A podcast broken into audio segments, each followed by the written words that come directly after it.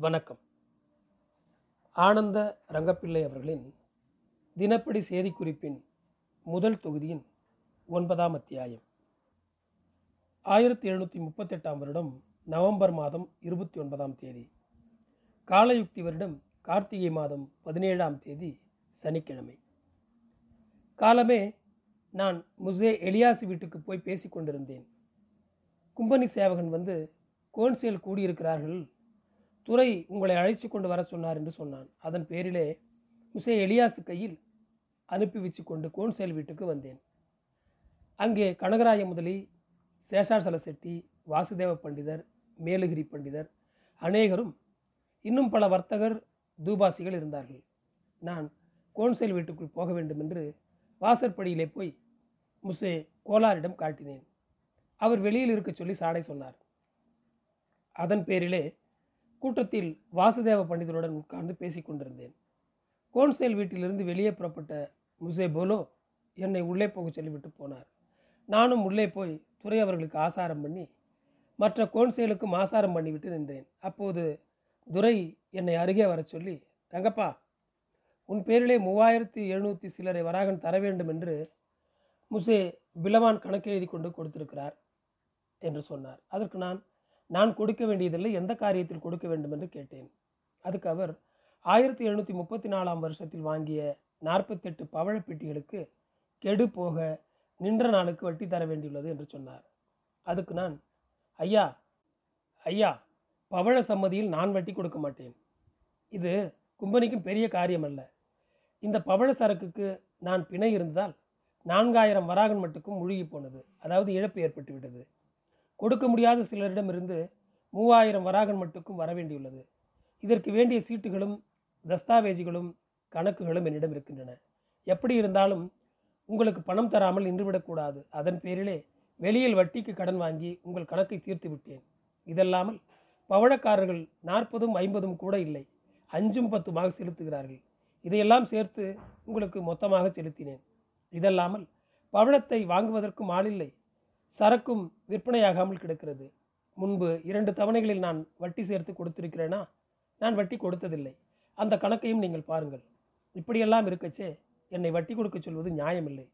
நான் மெத்த நஷ்டப்பட்டு போவேன் என்றும் உபசாரமாக எடுத்து சொல்லி நீங்கள் தயவு பண்ண வேண்டும் என்று சொன்னேன். அதுக்கு துறை அதனால் எங்களுக்கு என்ன? நீர் சொன்ன மட்டுக்கும் எங்களுக்கு உம்மிடம் வட்டி வாங்குவதே நியாயம். நாங்கள் பவழத்திற்கு எதிர்வட்டி சேர்த்து கொடுக்கிறோம். அதன் பேரிலே நீயும் கொடுக்க வேண்டும் என்று சொன்னார். ஐயா கும்பனி சரக்குகளில் எந்த சரக்குக்கு வட்டி வாங்குகிறீர்கள்? எந்த பவழ சம்மதியில் எம்மாத்திரம் எதிர்வட்டி கொடுத்தீர்கள்? நீங்கள் இப்படி ஓதுவது நியாயமில்லை. தயவு பண்ண வேண்டும் என்று சொன்னேன். நாங்கள் ஆலோசனை பண்ண வேண்டும் நீர் அப்புறத்திலே போயிருங்கள் என்று சொன்னார்கள். ஆசாரம் பண்ணிவிட்டு வெளியே வந்து வாசுதேவ பண்டிதருடன் சாலையில் பேசிக்கொண்டிருந்தேன் நான் ஏற்கனவே சொன்னது வாசிகள் வர்த்தகர்கள் அனைவரும் இருந்தார்கள். அப்போது கோன்சேல் களைஞ்சு வெளியே வந்தார்கள். சின்னதுரை அவர்கள் மாத்திரம் முன்னாள் வீட்டுக்கு போய்விட்டார். பெரியதுரை வர கூடவே முசே துலேராம் முசே கோலார் முசே மீரான் மிசே எங்குராம் இது முதலாகிய பேர் கோன்சேல் வீட்டிலிருந்து சாலைக்கு வந்தார்கள். முன் சொல்லப்பட்ட தூபாசிகள் வர்த்தகர் உத்தியோகஸ்தர்களோடு நானும் நின்று துரை அவர்களுக்கும் மற்ற கோன்சேலியர்களுக்கும் ஆசாரம் செய்தோம். துரை கனகராய முதலியிடம் கபூர் அதாவது செய்தி கேட்க நடுச்சாலை வாசல் படிக்கு போனார்கள். கூடவே வந்த முசே கோலார் முசே துலேராம் அவர்கள் இருவரும் என்னை பார்த்து சிரித்தார்கள். அவர்களில் முசே கோலார் என்னை பார்த்து நீ கொடுக்க வேண்டும் என்று முடிவு செய்தோம் என்பதாக சாடை காட்டினான். அதை பார்த்த முசே துலேராம் முசே கோலார் உன்னை பரியாசம் செய்கிறான். அதை மனதில் வைக்க வேண்டாம். சந்தோஷத்துடனே இரு என்று சொன்னார். துறை போனவுடன் செய்தியை சொல்வோம் என்று இவர்கள் நின்றிருந்தார்கள். துறை வீட்டுக்கு போக நாலிரண்டு நாழிகையாகும். அதன் பேரிலே முசே துலேராம் முசே கோலார் அவர்களை பார்த்து எனக்கு வேலை இருக்கிறது ஆகவே நான் போகிறேன். ரங்கப்பனுக்கு சந்தோஷமான செய்தியை சொல் என்று சொல்லிவிட்டு வீட்டுக்கு போனார். எனக்கு சாடை தெரிந்தது. பவழ சம்மதியில் வட்டி தேவையில்லை என்று தீர்த்தார்கள் என்று எனக்கு சந்தேகமின்றி தோன்றி நான் சந்தோஷமடைந்தேன். இந்த சாடையெல்லாம் கனகராய முதலியும் பார்த்து கொண்டிருந்தார். அவருக்கு சாடை தெரிந்தது. ஆனாலும் அவருக்கு சரியாக தெரியாது. பிறகு துறை வீட்டுக்கு போனார். அப்போது முசே கோளார் என்னை அருகில் அழைத்து நீ கொஞ்சம் ஆதாயத்தை பார்க்க போய் ஐயாயிரம் ஆறாயிரம் வராகன் மட்டுக்கும் இழப்பு வந்ததே. நான் ஸ்ரீ குவர்னர் துரை அவர்களிடம் உனக்காக அடித்து பேசினேன் கடைசியில் விட்டுவிட்டேன் என்று குவர்னர் துரை சொன்னார். இனிமேல் உன் காரியங்கள் வந்தால் நான் பேசுகிறதில்லை என்று சொன்னான். நானும் ஐயா இனிமேல் அப்படிப்பட்ட வேலைகளுக்கு போவதில்லை. எல்லாம் நீர் நடத்தி வைத்தீர். உம்மைப்போல் நிர்வாகம் பண்ண தகுதியுள்ளோர் இப்போது யார் இருக்கிறார்கள்? என்று பின்னையும் உபசார வார்த்தையாக சொல்லிவிட்டு அனுப்பி வச்சு கொண்டேன். ராஜஸ்ரீ துறை வீட்டுக்கு வந்து காம்பிராவிலே தனித்து இருந்தபோது போய் ஆசாரம் செய்தேன். அதற்கு அவர் போன்ஜூர் ரங்கப்பா. அதாவது வணக்கம் ரங்கப்பா என்று சொன்னார். அந்த மட்டிலே தேவரியர் என் பேரிலே கிருபை வைத்து இந்த பவழ சம்மதியில் வட்டி இல்லாமல் செய்த உதவிக்கு நான் உமக்கு எப்படித்தான் நன்றி அறிந்து நடந்து கொள்ளப் போகிறேனோ? நான் எம்மாத்திரம் மனுஷன். என் பேரிலே தயவு வைத்து பவழ சம்மதியில் வட்டி இல்லாமல் முடித்து வைத்தீர்களே என்று சொன்னேன். அதுக்கு அவர் இப்படி கோன்சேல் கூட்டத்தில் கலந்து பேசி முடிவானால் எனக்கு என்றைக்கும் சங்கை இல்லை அதாவது அச்சமில்லை என்று சொல்லி பின்னையும் சில செய்திகளையும் சொன்னார். அதுக்கு நான் தேவரீர் செய்த உபகாரத்துக்கு நான் செய்யத்தக்கதும் சொல்லத்தக்கதும் என்னவென்பது தெரியவில்லை. நான் உமக்கு எப்போதும் புதிய மேம்பாடும் கீர்த்தியும் ஆரோக்கியமும் ஆயுசும் நீடித்து வாழ்க வேண்டும் என்று பிரார்த்திக்கிறேன் என்று நன்றி கலந்த உபசரணை சொல்லிவிட்டு வீட்டுக்கு போய் ஸ்நானம் பண்ணிவிட்டு சந்தோஷத்துடனே இருந்தேன். மறுநாள் கோன்சேலியரின் வீட்டுக்கு போய் உபசாரமாய் நன்றி தெரிவித்தேன். மற்றபடி இப்போது நடந்ததெல்லாம் ஆண்டவரின் கிருபையினாலே நடந்ததே தவிர மனுஷ எத்தனத்தால் நடந்ததல்ல. சுவாமியுடைய கிருபை எந்த அளவுக்கு ஒருவன் பேரிலே இருக்கிறதோ அவனுக்கு மனுஷரை தொட்டு விஷகாதம் எத்தீமையும் வராது என்பதை விவேகிகளாக இருப்பவர்கள் எண்ணுவார்கள். ஆயிரத்து எழுநூற்றி முப்பத்தி ஒன்பதாம் வருடம் பிப்ரவரி மாதம் எட்டாம் தேதி காலயுக்தி வருஷம் தை மாதம் முப்பதாம் தேதி ஞாயிற்றுக்கிழமை தினம். கோன்சேல் கூடியது. பத்து நாளுக்கு முன்பாக சீமையிலிருந்து கும்பநீர் கரை வழியே அனுப்பிய கடுதாசி பாரிஸுக்கு வந்து அங்கிருந்து கரை வழியே சூரத்துக்கு வந்து அங்கிருந்து கரை வழியே புதுச்சேரிக்கு வந்தது. அதில் முசே தீருவாரை வங்காளத்துக்கு திரேக்டர் தனம் போகிறதுக்கு முசே தூப்ளெக்ஸ் வங்காளத்தை விட்டு சீமைக்கு போகும் வரை முசே தீருவார் மாகேயின் டிரெக்டராய் இருக்கும்படியும் எழுதி வந்தது.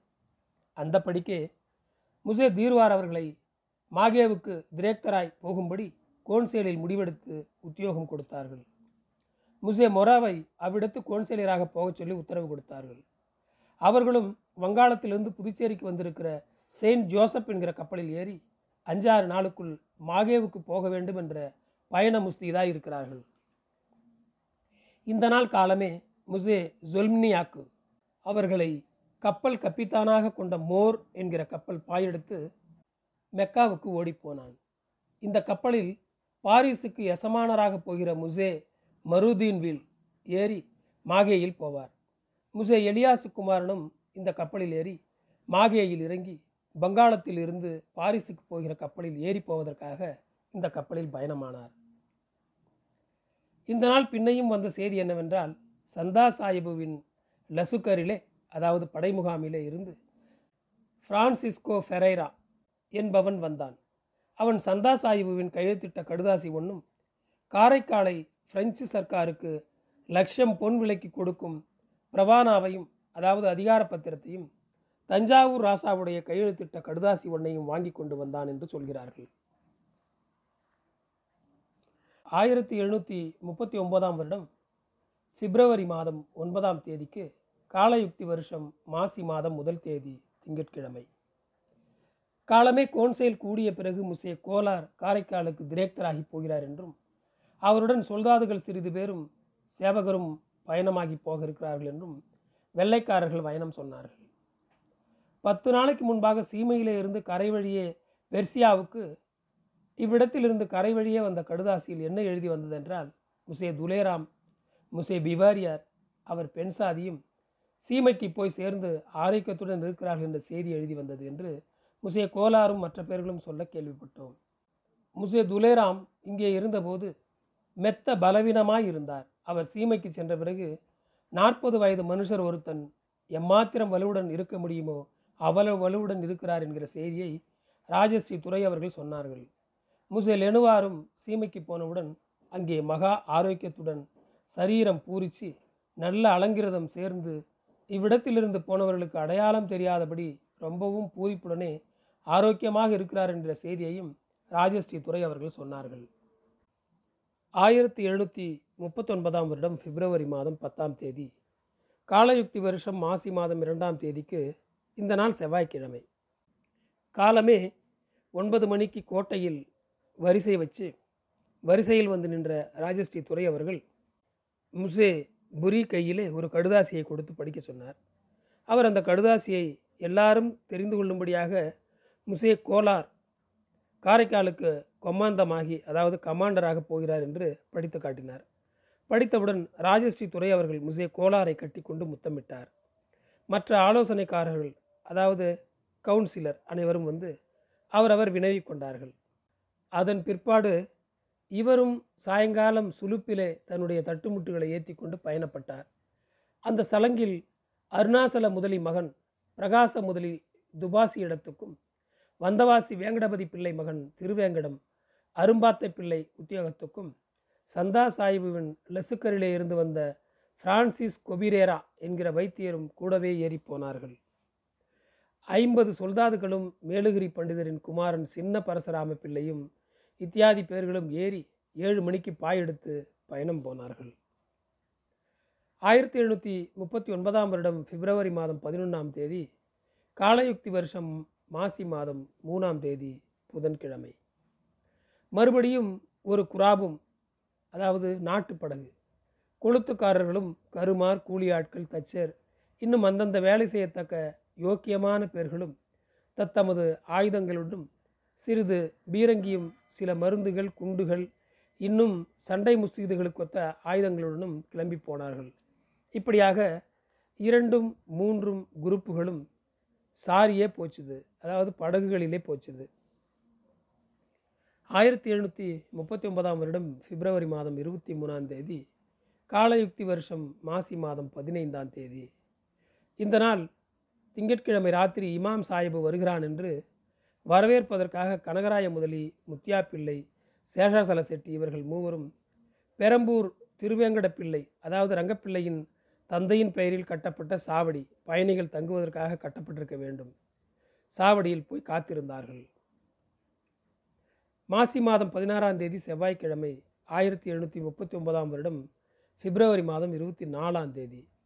காலமே அஞ்சு மணிக்கு இமாம் சாஹிபு சாவடிக்கு வந்து சேர்ந்தார். அங்கிருந்து புறப்பட்டு இமாம் சாஹிபுவை எதிர்கொண்டு போயிருந்த மூவரும் சேஷாசல செட்டி சாவடியின் அருகில் வந்தபோது முசே எங்குராம் முசே மீரானும் நட்டுமுட்டுக்காரர் நாடக சாலையருடனே எதிர்கொண்டு போய் அழைச்சி கொண்டு வந்தனர். தெருவாசலில் வந்தவுடன் சுற்றிலும் இருக்கிற கொத்தலங்களிலிருந்து இருபத்தோரு பீரங்கி போட்டார்கள். அங்கிருந்து வந்து சேஷாசல செட்டியின் கிடங்கில் வந்து தங்கினார்கள். எதிர்கொண்டு அழைக்கப் போனவர்கள் அனுப்பி வச்சு கொண்டு அவரவர் வீட்டுக்கு போய்விட்டார்கள். நன்றி தொடரும்.